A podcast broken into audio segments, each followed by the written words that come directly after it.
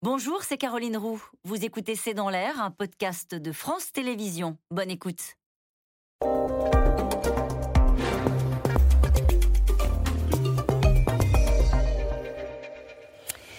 Bonsoir à tous, très heureuse de vous retrouver pour euh, C'est dans l'air l'invité. Les craintes des Ukrainiens étaient donc fondées avec une frappe russe sur une gare ferroviaire située dans la région de Dnipro, une frappe qui a visé euh, des civils. Avec moi aujourd'hui, Étienne de Poncin, bonjour. Bonjour. Merci d'être mon invité. Je rappelle que vous êtes ambassadeur de France à Kiev. Que savez-vous du bilan euh, de cette frappe qui a fait donc un, bilan assez lourd avec des victimes civiles? Donc, les Ukrainiens ont annoncé 25 morts, dont, dont deux enfants. Cela confirme ce que l'on sait depuis le, 24 février au matin, c'est-à-dire que l'ensemble du territoire ukrainien peut être frappé à tout moment par des missiles russes. Et donc c'est d'ailleurs pour ça que nous maintenons notre conseil aux, voyageurs de ne pas se rendre, à tous les Français, de ne pas se rendre en Ukraine. Tout, tout, le territoire ukrainien est dangereux et ça peut arriver absolument partout en Ukraine.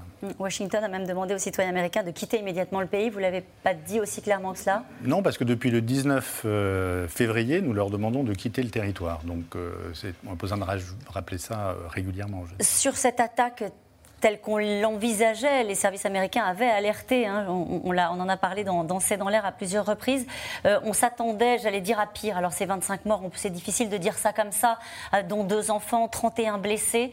ça veut dire que la séquence n'est pas totalement terminée. Il y a encore des craintes qui demeurent sur cette période, avec à la fois la date anniversaire de l'indépendance et la date anniversaire, triste anniversaire des six mois de guerre. Oui, parce que la crainte principale, ce serait des frappes sur euh, le quartier gouvernemental de, Kiev, euh, notamment sur euh, les, postes de, commandement. Donc l'alerte, comme vous le, rappelez, n'est pas terminée puisqu'elle court jusqu'à la fin du, week-end. Donc il est encore trop tôt pour en conclure que ces frappes n'auront pas lieu, malheureusement.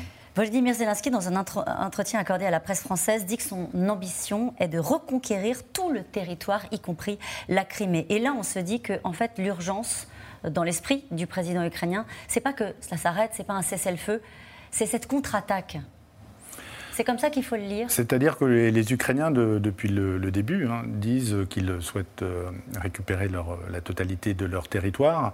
Pour l'instant, les objectifs de guerre, tels qu'ils avaient été annoncés par le président Zelensky, c'était le retour des troupes russes euh, sur les lignes du, 23 février. Et après, de reconquérir le reste, le Donbass et la Crimée, qui sont des territoires ukrainiens, à travers un processus euh, diplomatique. Donc il, est dans la même lignée, je dirais, mais c'est clair que les, Ukrainiens aujourd'hui euh, ne se contenteraient pas d'un cessez-le-feu sur, les sur les lignes actuelles. Ça veut dire que plus la guerre passe, ces six mois hein, de guerre, euh, euh, plus la guerre passe, plus la position des Ukrainiens se, radicalise d'une certaine manière vis-à-vis de, l'agresseur euh, russe. Il n'y a pas de lassitude. Il pourrait y avoir une contestation de cette stratégie du président ukrainien. Ce n'est pas le cas. Non, c'est tout à fait vrai. Ce n'est pas le cas. Au contraire, 91% des Ukrainiens pensent qu'ils vont l'emporter dans cette guerre. Ils sont galvanisés par le fait d'avoir réussi quand même, après six mois de guerre, à plus ou moins bloquer euh, l'offensive russe, même si ça mérite d'être confirmé.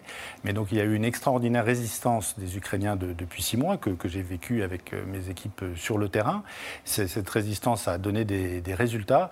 Et donc aujourd'hui, l'état d'esprit ukrainien, c'est d'être uni derrière le président Zelensky et de continuer effectivement et c'est la contre-offensive la contre-offensive, c'est ce qu'ils annoncent. Est-ce qu'elle aura lieu? Est-ce qu'ils ont les moyens? C'est une autre question. Alors, dans le même temps, on a appris par les services américains, euh, en tout cas c'est la Maison-Blanche qui le dit, que les Russes ont l'intention d'organiser des référendums euh, dans les régions qui sont occupées pour dire au fond au reste du monde et d'abord aux Ukrainiens, maintenant, ici, c'est chez nous. Hmm.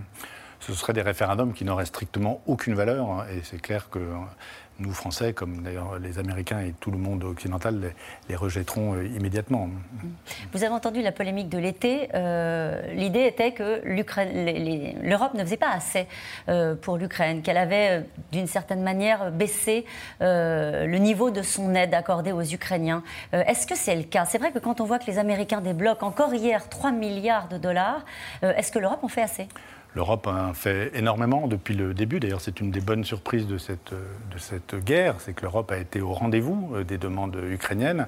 Les sommes sont considérables d'aide à, la fois militaire par les, par les États membres, et donc euh, y compris par, par la France, et puis l'aide financière aussi qui est apportée par, par l'Union européenne. Après, évidemment, les Ukrainiens sont dans leur rôle de dire qu'il n'y en a jamais assez, mais euh, l'Ukraine est soutenue à, à, bout de bras par, par l'Union européenne, et c'est tout à fait normal puisqu'elle défend nos valeurs et que nous sommes à ses côtés dans cette épreuve. et il y a une unité européenne sur le sujet. Vous la voyez toujours aussi solide qu'elle était au début, malgré la crise énergétique et les conséquences sur les peuples européens? Oui, l'Europe parle d'une seule voix sur, euh, sur euh, l'Ukraine. Il n'y a, pas de, débat, à ma connaissance. Il y a un cargo, un navire qui va partir de Marseille avec de l'aide Absolument, oui, ça fait partie d'une des missions importantes de, l'ambassade que j'ai l'honneur de diriger, c'est d'apporter l'aide aux Ukrainiens. Nous l'avons déjà fait depuis le début de la guerre, euh, très régulièrement, et là, elle prendra une plus forte visibilité, puisqu'un cargo euh, qui est mis à disposition par euh, l'armateur CMA-CGM quittera Marseille dans les jours qui viennent, et sera en Ukraine, d'abord dans un port roumain de, de Constanza, et sera en Ukraine, enfin en tout cas les biens qu'il porte, seront en Ukraine courant septembre. Et nous, notamment, nous ciblerons cette aide vers une région très particulière, à la demande du président Zelensky, qui est la région de Tchernigiv, qui est une ville à 150 km au nord-est de, Kiev, et qui est une ville qui a été, et une région qui a été déterminante pour stopper l'offensive russe des premiers jours, puisque les Russes comptaient prendre cette région très vite. Ils ont échoué, la résistance a été absolument remarquable.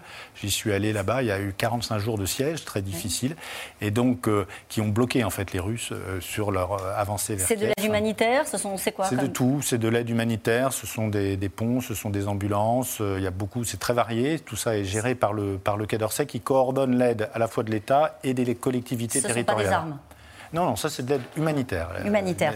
Alors on a appris, Étienne de Poncin, cet après-midi, que la centrale, euh, beaucoup d'inquiétudes naturellement autour de la centrale nucléaire de Zaporizhia, que cette centrale a été déconnectée du réseau électrique ukrainien. C'est une inquiétude supplémentaire. Qu'est-ce que cela veut dire? Ça veut dire que les, Russes euh, poursuivent leur objectif, qui est en fait de déconnecter la centrale, c'est technique, hein, mais de déconnecter la centrale du réseau ukrainien pour la reconnecter vers leur réseau, enfin ce qu'ils considèrent être leur réseau, vers la Crimée, puisqu'ils souhaitaient, avec cette offensive dans le sud, à la fois récupérer l'eau, puisqu'ils ont euh, branché euh, le canal qui alimente la Crimée, et aussi prendre l'électricité de cette, de cette centrale. Donc ils poursuivent leur but. Est-ce qu'on a une bonne connaissance de ce qui se passe dans cette centrale? Les services britanniques affirment que Moscou a déployé des véhicules militaires dans la centrale à 60 mètres euh, du réacteur numéro 5. Est-ce qu'on sait vraiment ce qui s'y passe? C'est pour ça que vous avez euh, noté que le, président de la République et la ministre Mme Colonna font tous leurs efforts pour qu'il y ait une mission de l'Agence internationale de l'énergie atomique. Vous y et croyez? son directeur, euh, oui, je crois que les, les, progrès sont, sont, en cours et que cette mission devrait pouvoir avoir lieu. En tout cas, il y a beaucoup d'efforts français pour que cette mission ait lieu le plus rapidement possible et qui viennent sur place euh, euh, vérifier les, conditions de sécurité. de Poncet, on imagine bien que oui, il y a un effort des Occidentaux pour qu'il y ait des inspecteurs de l'AIEA. La question est-ce que les Russes vont accepter Écoutez, c'est encore trop tôt, mais je crois que ça bouge dans la bonne direction. Oui, Pourquoi? Qu'est-ce qui vous fait dire ça? euh, bah, Les contacts euh, euh, que notamment le président de la République a pu avoir ou, la, ou la, ministre Colonna. Mm. la Russie se prépare à juger les prisonniers de guerre ukrainiens de l'usine d'Azovstal à Mariupol dans un théâtre. On a vu installer des, des, cages, des grilles, avec cette idée de mettre en scène cette justice, si on peut dire, russe. Est-ce que vous les redoutez, ces images-là? Oui, bien sûr, les Ukrainiens d'abord les, redoutent, puisque ce sont des, militaires, des, combattants. C'est contraire à toutes les règles du, euh, droit de la guerre, hein, de, faire ce genre de, procès pour des, prisonniers de guerre, qui sont des prisonniers de guerre. Donc oui, il y a une inquiétude sur euh, ce, type de, comportement qui, encore une fois, ne correspond pas aux, règles internationales. Une question rapide pour terminer, Étienne de Poncin. Qu'est-ce que vous redoutez le plus à l'approche de l'hiver? Pour les Ukrainiens ou Bien sûr. Les Ukrainiens, évidemment, c'est qu'ils tiennent déjà, euh, puisque c'est quand même, ils sont en difficulté, ils ont des manques de, munitions, euh, euh, c'est très difficile. Hein, et depuis six mois, ils se battent contre mhm. une, armée qui était censée être la deuxième armée du monde, et ils ont, le, ce qu'ils ont fait est, vraiment absolument remarquable. Donc il faut espérer qu'ils vont pouvoir tenir. L'hiver va être très difficile, ils, le savent, hein, risque énergétique, coupure gazière, etc. Donc oui, ça, sera la période de, tous les dangers, mais j'ai confiance dans la, capacité de résistance ukrainienne. Et ce qui me marque aussi beaucoup, c'est la résilience ukrainienne, la, la, capacité à reconstruire euh, très rapidement. Merci Étienne de Poncin d'avoir été notre invité ce soir. Je vous invite à rester avec nous parce que le C'est dans l'air qui va suivre est consacré également à la situation en Ukraine et aux inquiétudes autour de la centrale de Zaporizhia. On se retrouve dans un instant. C'était C'est dans l'air, un podcast de France Télévisions. Alors s'il vous a plu, n'hésitez pas à vous abonner. Vous pouvez également retrouver les replays de C'est dans l'air en vidéo sur France.tv.